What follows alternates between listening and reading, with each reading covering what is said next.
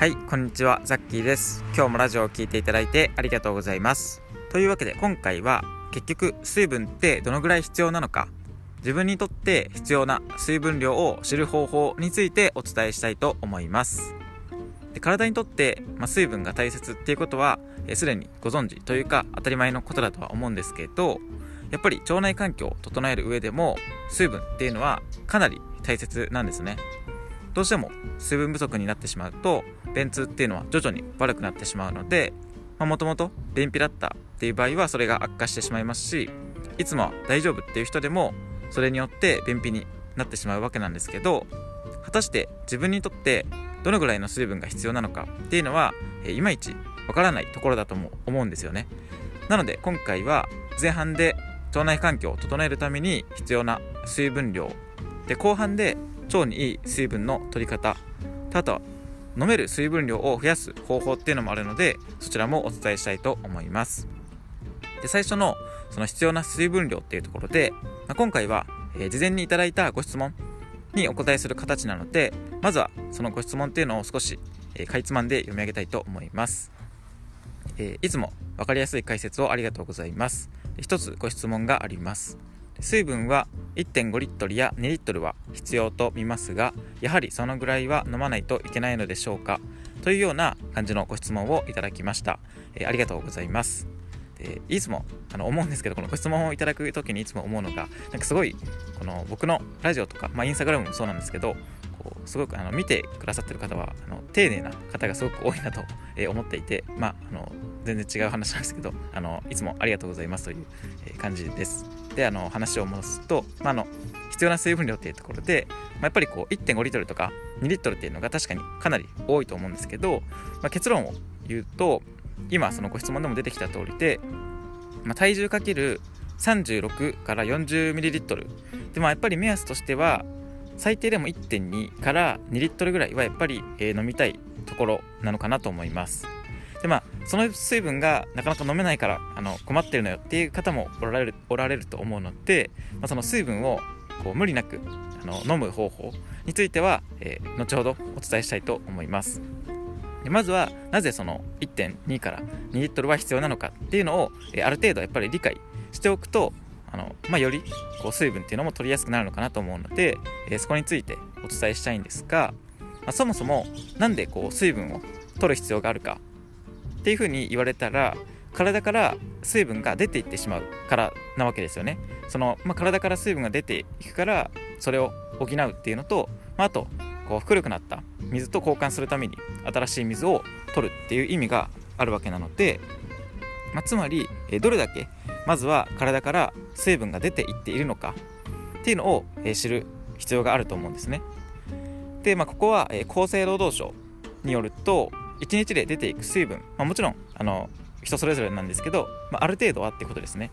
でまあ出ていく水分っていうのは尿とかあの、まあ、便とか皮膚や呼吸などを合わせて約2.5リットルということが分かっています。でここでポイントなのが、まあ、安静時はっていうことですね。そのまあ比較的ほとんど動かない状態で約2.5リットルの水分が1日に体から出ていってるってことが分かっていますでちなみにこの2.5リットルっていうのは、えー、成人男性の例なんですけど、まあ、女性の場合の、えー、体の水分含有量っていうのは男性と、まあ、違っていても約5%ぐらいしか変わらないので、まあ、ほぼこの2.5リットルが出ていくっていうのはあの同じだと考えていいのかなというところです。ま、なので、え毎日約2.5リットルの水が出ていくのでその分の新しい水が必要になるわけなんですけどここでその新しい水の候補候補っていうかその取るための方法っていうのはまず一つが飲料からの水分、まあ、今回の話ですね。でもう一つが食べ物からの水分。であとは、え体の代謝っていう機能による水分の3種類があります。大きく言うと。でその中の最後に出てきた代謝っていう機能による水分っていうのは、まあ、これはあのこれも人それぞれなんですけど、まあ、ほとんど約0.3リットルっていうことが分かっているので2.5-0.3で残りの2.2リットルを飲料と食べ物から取ればいいということになります、まあ、とはいっても食べ物からの水分量なんてこういちいち測っているのもあのめんどくさいっていうかそんなこと測れないと思うんですね。で僕だってもちろんあのその食べ物の水分まであのこう測っているわけではないですし測れとは言わないんですけど、まあ、なのでここもあの厚生労働省が報告している、え、ものを一応参考にすると平均として一応日本人っていうのは食事から1.0リットル、まあ、1リットルぐらいの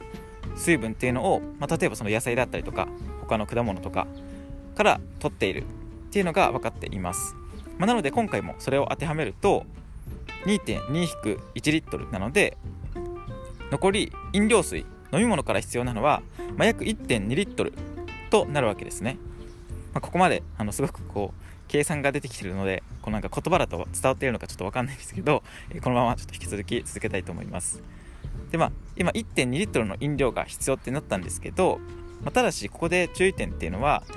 今行った計算っていうのはあくまでも安静時の時であの先ほど言った通りで何も何も動かないというかほとんど動かない時に1.2リットルなんですね、まあ、なので通常であればやっぱり仕事に行ったりとか、まあ、家事をしたりとか掃除をしたりとか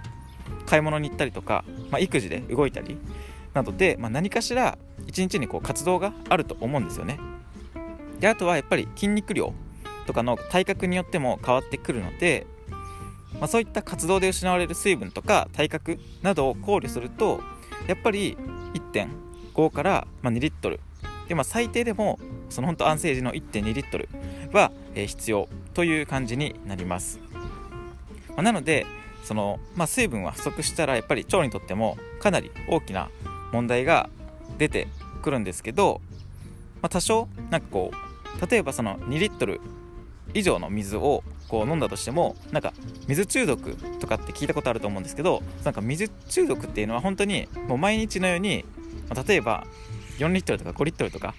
全然動かないのにそれぐらい取っていたらあの水中毒になる可能性もありますけどそうそうなんかその例えば毎日2.5リットルとかちょっとこう多めぐらいを飲んでいても水中毒っていうのはほとんど心配はないのでなんかこう多めに取るのはあんまり心配しなくてもいいのでむしろやっぱり不足した方が体にとってはあの問題なのでやっぱりあの多めっていうのは意識していただくといいんじゃないかなと思います。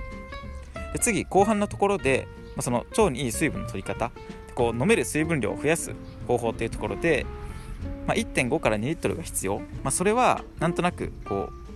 う、まあ、そのなんか説明でも分かったけど、まあ、それを飲むのが辛いんですっていう場合もあると思うんですね。なのであのそんな時はちょっと確認してほしいことがあって一つはまず、えー、筋肉量がもしかしたら減少しているかもしれないので筋肉量を増やすように意識する。で2つ目は塩分、まあ、ミネラルですね。塩分もしっかりとるっていうその2つに注目していただくと、まあ、かなり、えー、水分っていうのは飲めるようになってくるので、まあ、そこについても簡単に、え、解説したいんですけどまず1つ目の筋肉量をあの増やすっていうところでもしかしたらあのこれを聞いていただいている方の中にも筋肉が水分の貯蔵庫なんていうふうに呼ばれてることをすでにご存知かもしれないんですけど、まあ、本当に、えー、その通りでですね筋肉と脂肪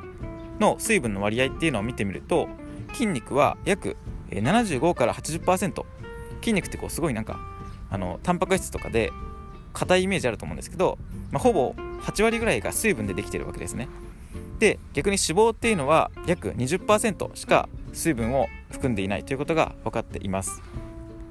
でさらに、えー、全身の水分量あの全身の水分量のうち筋肉の水分っていうのは約4.5割を占めているんですね、まあ、ほぼ半分なんですよ。その体ってこうなんか60%ぐらいが水分ってあのよく言われてると思うんですけどそのうちの4.5割は、まあ、約半分は筋肉が占めているわけですね。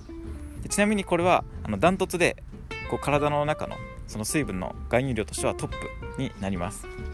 まあ、つまりどういうことかっていうと体の筋肉量っていうのを増やしてあげればその分体に水分を溜めておくことができるわけですね。でそれで体を、まあ、潤わせることができるということです。逆に言うと水分があのあまり飲めないっていう場合はその貯蔵庫が少ない状態なので筋肉量が少し減少している可能性があるということですね。その溜め込む場所がないとやっぱりあの人間は飲めないので、まあ、だからこそ、まあ、軽めでもやっぱりあの筋トレっていうのは行う必要があってそれによって、ま、筋肉量の低下を防ぐっていうのと、ま、筋肉をできれば増やしていくっていう二軸が大切になってきます。まあ、なのであの筋トレってあのなんか筋トレっていうとどうしてもジムとかをイメージされるかもしれないんですけどあの全然そんなことはなくて僕もあのどっちかっていうと自宅でやるタイプなので タイプっていうかなのであのスクワットであったりとか、まあ、本当におすすめはやっぱりスクワットですかね一番普通のスクワットをもう本当1日30回だけでも今あのあんまりこう運動が習慣になってないっていう場合はあの散歩とかでももちろんいいんですけど散歩とかあの、まあ、ジョギングとかっていうのもあんまりこう筋肉をどっちかっていうと増やすっていうよりはあのまあ、削る方の感じの運動になっちゃうのでやっぱり、えー、筋トレちょっとこうちょっとだけ辛いぐらいの 運動っていうのをあのやっていただくといいかなと思います。で次塩分をしっかりとるっていうところで、まあ、の水分を取ったらそれを大切なのはあの細胞の中に浸透させることが大切なんですね。でその細胞の中に浸透させる時に必要なのが、えー、ミネラル。まあ、なので、まあ、ほぼ塩分みたいなところです。で特にナトリウムとカリウムっていう2つのミネラルがあってそれが重要になってくるので、まあ、その2つっていうのを比較的多く含んでいるえ天然の塩っていうのを取ることを僕はお勧めしています。で、まあ、天然の塩とは逆の生成された塩ですね。なんかま食卓塩っていうのは塩化ナトリウムは含まれているんですけどそれ以外の、まあ、例えばカリウムであったりとかマグネシウムであったりとかっていう、えミネラルって呼ばれるその栄養素がほとんど含まれていないんですね。なのであの塩化ナトリウム、まあ、その塩分をたくさん取ると高血圧の原因になるとかって言ってあの減塩とかって結構有名だと思うんですけどかといってその減塩っていうのをしてしまうとあの塩化ナトリウムが控えめになるってことなので次は水分が細胞の方にうまく浸透しなくなるわけですね。そして、まあ、その塩化ナトリウムの排出にはカリウムが必要になってきます。つまりえまとめるとそのナトリウムとカリウム両方が含まれている天然の塩っていうのを取っていれば別に減塩とかを気にしなくても高血圧になる心配もなくさらにしっかり細胞にも水分を浸透できるというわけです。なのでちょっとあの今回かなり長くなってしまったんですけど、えー、まあ塩分ですね。そのできるだけ生成された塩が悪いんじゃなくてそれだとミネラルっていうのがどうしても不足しちゃうので天然の塩の方がいいですよという話になります。はい。というわけで、えー、今回も最後まで聞いていただいてありがとうございました、えー、今回は結構これまでの放送でもあの過去最高ぐらいの長さなんじゃないかなと思うんですけど、えー、まあの今回お伝えした水分ですね、まあ、水分は本当にあの人が生きていく上でもちろん必要ですし、え腸にとってもかなり大事なこう要素の一つなのでぜひ改めて意識をしていただければなと思います。はいというわけで、えー、また今日から、え、コツコツ超元気にしていきましょう、え、というわけで、え、これを聞いていただいているあなたが、え、今以上に健康でそして笑顔で過ごせるような力になれればなと思っております。それではザッキーでした。バイバーイ。